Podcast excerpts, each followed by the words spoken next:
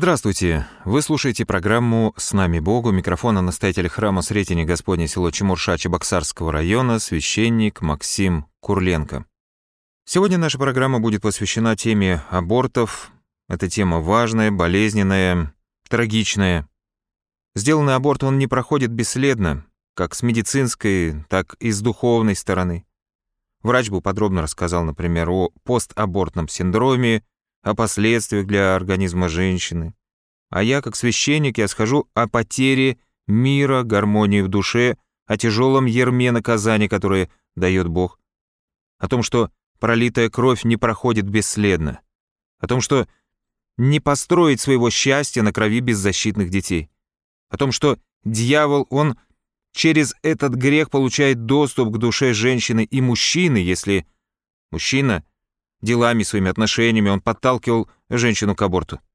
Не надо думать, что только женщины расплачиваются за это.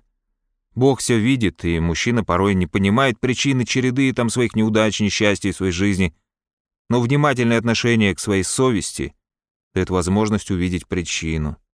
Родители, бабушки, дедушки, друзья, все, кто убеждал сделать аборт, все несут на себе печать греха. Я, как священник, который почти 20 лет уже служил престола, Знаю исповеди многих людей, в том числе и женщин, которые совершали аборт. Эта рана в душе, она кровит. Даже если шрамы зарубцевались, эти шрамы приносят боль. И неважно, в каком возрасте женщина совершила аборт, и сколько ей сейчас, может, 60 плюс и старше, но совершенный аборт, они всплывают в памяти и тяготят душу. Давайте подумаем, почему мы не помним хорошего и отчетливо помним плохое потому что хорошее не оставляет в душе шрамов. Что происходит с духовной точки зрения с женщиной, совершившей аборт? Без сначала он притупляет совесть, через гордость, самость. Все это очерствляется сердце, охладевает любовь, душа становится подвержена влиянию темных сил. И в таком духовном мороке самости, нежелание разделить свою жизнь с еще одной жизнью, принимается решение на совершение этого шага. Потом отчаяние, тоска, смена настроения, истерики, душевное расстройство и дальше по списку. И вот сегодня в программе я попытаюсь собрать основные аргументы, которые приводят люди с таким абортивным мышлением, попытаюсь, опираясь на священное писание, опыт церкви, показать, что в божественном откровении жизнь начинается с момента зачатия, и техчайшим грехом является убийство ребенка в чреве.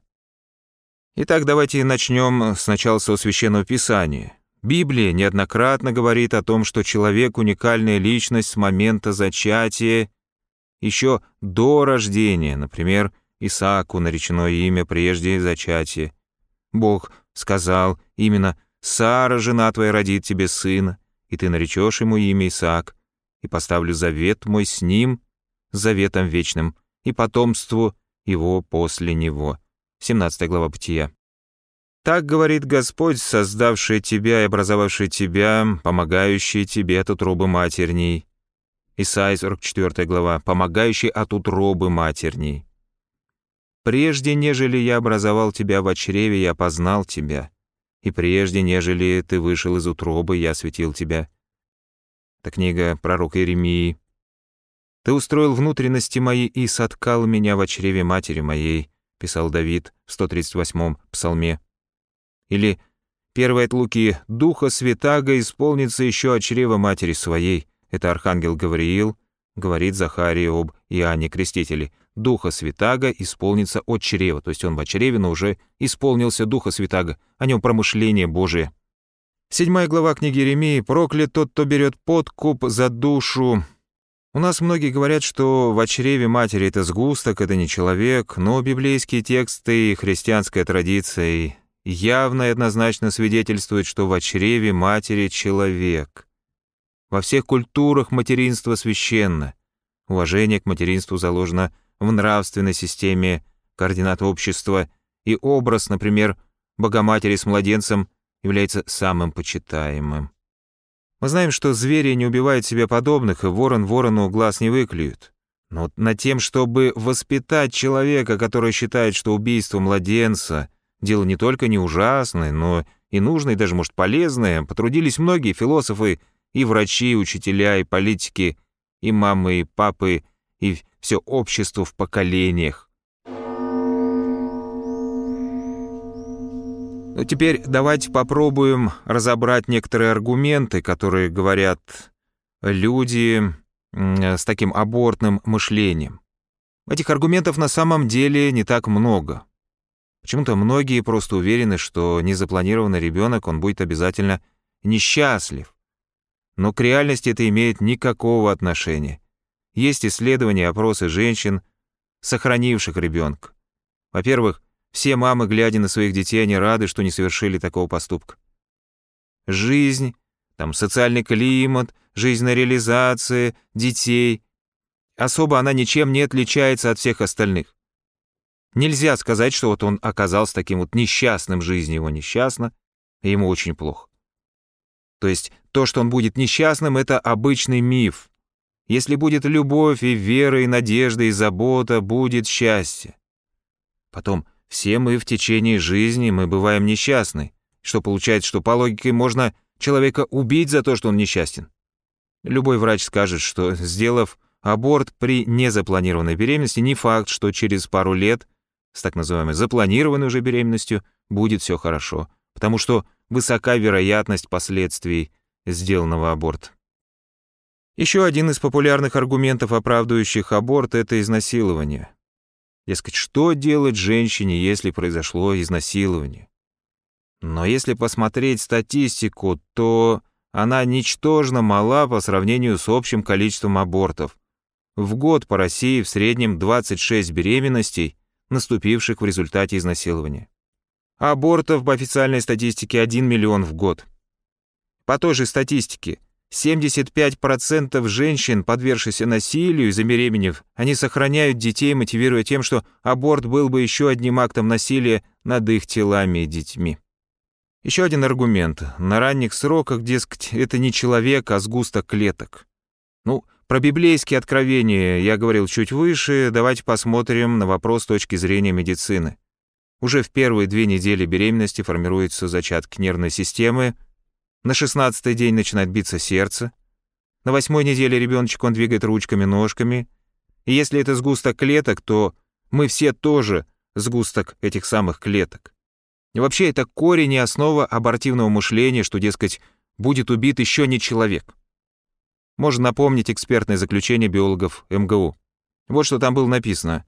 С точки зрения современной биологии, генетики, эмбриологии, жизнь человека как биологического индивидуума начинается с момента слияния ядер мужской и женской половых клеток и образования единого ядра, содержащего неповторимый генетический материал.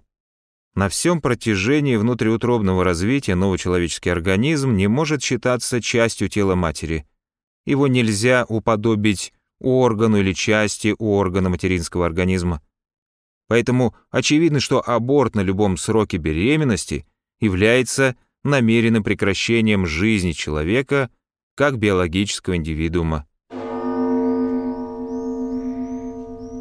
Еще один аргумент. Зачем плодить нищету?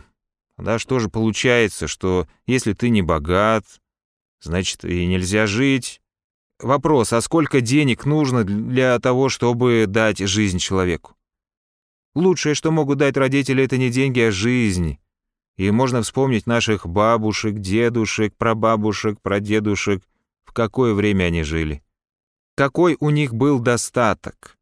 Какой был достаток вообще у людей, например, в послевоенное время? Вот, например, история э, всеми известного основателя корпорации Apple Стива Джобса. Его мама забеременела Стивом от мигранта из Сирии, она была из католической семьи. И вот, будучи студенткой, принимает решение родить и отказаться от ребенка.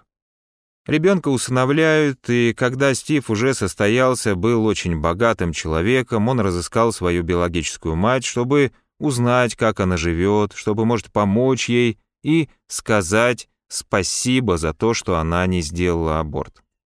Еще один миф, что у нас переполненные детские дома, но на самом деле у нас пустеют детские дома. 92-93% сирот находятся в семьях или под опекой. Те, кто хотят усыновить ребенка, могут стоять по несколько лет в очереди. Конечно, лучше родить и оставить ребенка, чем убить. Это лучший выбор со всех точек зрения, из духовной, и нравственной, и социальной. Оставить вроде бы стыдно, а убить не стыдно. Вот такой вот парадокс. Еще один аргумент — это что делать бедной студентке, если она забеременела? Это же безвыходная ситуация. Но опять же, по статистике, в большинстве своем, как раз именно бедные, одинокие студентки, они не делают абортов, а аборты делают женщины состоявшиеся. Женщины, у которых двое и более детей, они финансово обеспечены, есть семья, муж, квартира, машина, работа, карьера. Несколько слов о здоровье женщины. Аборт несет в себе мину замедленного действия. По прошествии многих лет это отражается на здоровье женщины. Одно из таких последствий — это онкология. Каждое искусственное вмешательство несет последствия. Может быть, хроническое воспаление, приводящее к разным заболеваниям, препятствующее последующим беременностям. И потом беременность — это резкое изменение гормонального статуса женщины, и если все это срывается при производстве без, безусловно, это влияет на здоровье женщины. Порой проблемные беременности — это результат совершенных ранее абортов. А что делать женщине, совершившей аборт? Наш Бог милостив, и нет такого греха, который бы Он не мог простить, но должно быть искреннее покаяние, осознание этого греха, осознание своей вины, должно быть действие, плоды покаяния. Первое — это зарок не совершать абортов, потом сохранить жизнь другого ребенка. Может, среди подруг, знакомых, незнакомых женщин. Например, у нас в Чебоксарской епархии есть Центр защиты семьи «Покров», который занимается как раз антиабортной деятельностью, помощью матерям, оказавшимся в сложных жизненных ситуациях, помощью многодетным, сохранением, укреплением семейных ценностей. Центр расположен при храме в честь иконы Божьей Матери Скоропослушница, и то есть можно проявить свое деятельное участие в помощи этому центру. Ну и, конечно, исповедь, воцерковление, все это привнесет в душу мир, спокойствие, гармонии, будет способствовать преодолению внутренних душевных травм. Можно декларировать семейные ценности, что вот у нас, дескать, будет год семьи, можно финансово поддерживать многодетных, формировать политику рождаемости, создавая условия для этого, чтобы молодые семьи рожали детей. Это льготы, пособия, жилье, земельные участки, строить детские сады. Все это есть в нашей стране. Хорошо, слава богу. Но пока абортивное сознание будет доминировать в обществе, пока не будет понимания глубины ответственности за своего ребенка, пока будет беготня за благами общества потребления, а не созидание своей семьи, пока наши законы будут отражать это абортивное сознание, поддерживать его, пока аборты не будут выведены из системы обязательного медицинского страхования, пока не будет государственной политики сохранения рождаемости – пока ребенок не будет, по нашему закону, человеком в чреве матери, человеком со своими правами, которого государство будет защищать, пока не будет личностью, все потуги семейной политики будут терпеть крах. Да, количество абортов у нас сокращается, но все равно оно остается катастрофическим. Официальная статистика, которая не учитывает аборты частных клиник, аборты, наступившие вследствие приема препаратов абортивного действия, говорит о миллионе в год.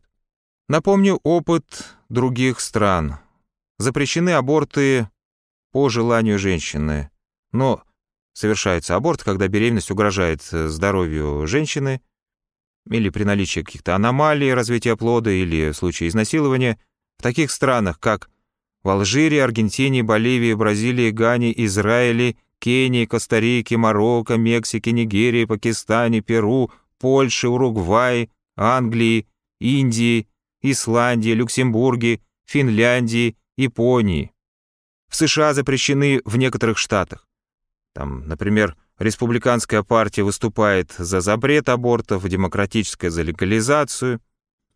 Но вот Полностью вообще запрещены аборты в Анголе, Афганистане, Бангладеше, Венесуэле, Гватемале, Гондурасе, Египте, Индонезии, Ираке, Иране, Ирландии, Палестине, Йемене, Колумбии, Ливане, Ливии, Мавритании, Мали, Непале, Никарагуа, Объединенные Арабские Эмираты, Амань, Парагвай, Сальвадор, Сирия, Чили, Филиппины.